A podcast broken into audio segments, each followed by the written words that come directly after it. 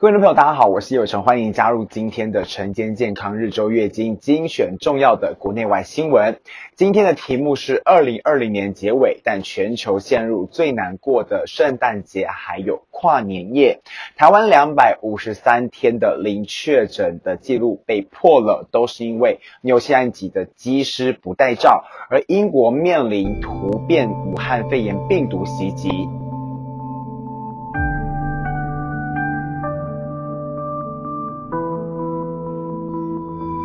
好，二十二号这天传来了令人觉得非常难过的消息，因为台湾防疫的优异成绩，两百五十三天零确诊的这个记录已经被打破了。因为广达集团也证实，他们的集团内的员工确诊，就是被之前的。机师群聚感染所波及，他的感染源是一名纽西兰籍的男机师，他明明有咳嗽症状，却在机舱内坚持不戴口罩，防疫习惯非常差，至今已经害了一位台籍女机师，还有日籍机师两名同事，以及刚刚提到的这个广达集团内的内部员工染疫了。好，说到这位刚成为感染源的这个纽西兰籍的机师，他在哪里感染的？我其实并不是。非常的清楚，大概就是在国外啦。总之，他在机舱内把这个病毒传染给其他的同事之外，后来下来之后下了飞机，经过三天的呃这个属于空服空。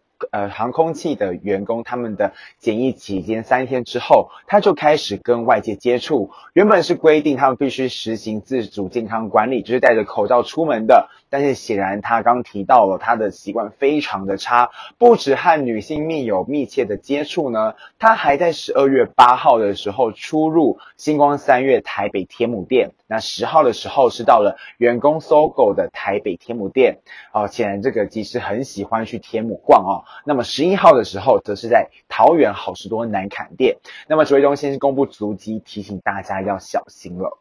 好，原本以为我们台湾可以继续迎接一个非常美好的圣诞节，还有元旦的跨年连续假期，那么没想到呢，就是被这个机师给打破了。因此现在呢，如果你在这个这段期间，不管是圣诞节啊，或者是在跨年夜有计划，真的都要注意了。毕竟我现在看到，其实国人的状况是有一些些松懈的。如果你在呃街上逛商场，或者是你进出超商，会发现，尽管秋冬专案已经上路了，但还是有很多人是没有戴口罩的。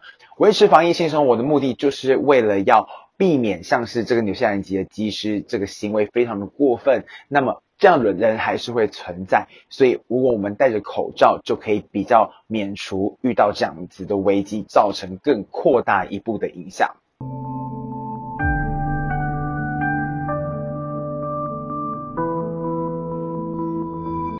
好，虽然说这一个本土案例让大家有有点紧张，不过目前来看啦，身边的朋友，大家的是至少圣诞节的计划好像都还是照常的进行当中。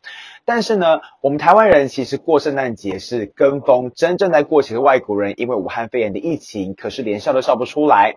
就像英国首相强生在十二月十六号说的：“We we don't want to, as I say, to to.” Ban Christmas to uh, to cancel it, uh, and I, I think that would be frankly inhuman. 没有错，这是一个大团圆的日子，就像是欧美的过年一样，取消这个佳节未免也太不人性了吧？但是到了十九号，因为疫情，强生也改口了。We cannot continue with Christmas.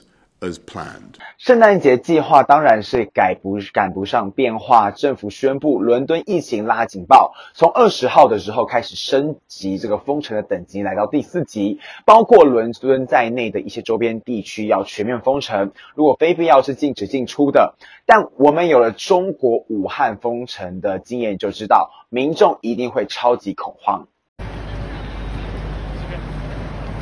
大批大批的民众上演逃出绝命镇，将近估计有三十万的民众想要赶在封城令之前，透过铁路还有公路火速逃离伦敦。你相信吗？在这种状况下，英国人还是没有忘记要上街抗议封城和取消圣诞节，而且人挤人没有保持社交距离之外，还有超级多人没有戴口罩，恐怕又是更大的防疫破口。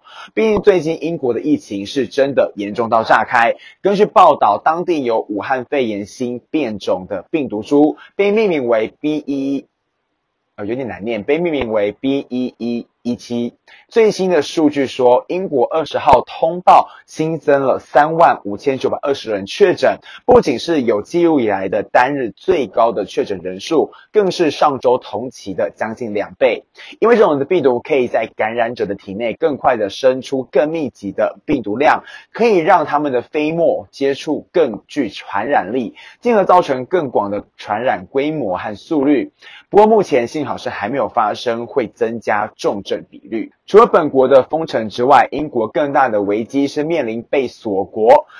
苏格兰紧急下令暂停和英国交通往来。欧洲大陆、荷兰、比利时和法国等十一个欧盟国家和加拿大，总共超过了四十个国家，也都宣布暂时停航往来所有英国的民航班机，不准英国航班入境欧洲大陆。那么，另外法国和荷兰也是禁止船进港。英国原本想要脱欧的，现在几乎是变成了被脱欧。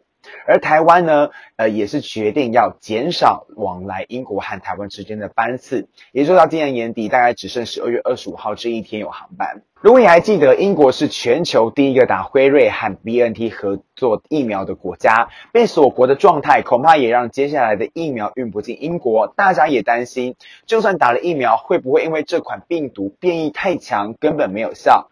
因为它的变异是在棘蛋白，也就是 S 蛋白的特，在这个地方特别的明显。辉瑞 BNT 是 mRNA 的疫苗，都是教导人体去辨识新冠状病毒的棘蛋白来产生抗体。幸好台湾专家认为，目前的变异不会冲击到疫苗效用，但在未来等到多数人都打了疫苗，开始有抗体的时候，病毒开始想要求生，那才危险了，变异才会扩大。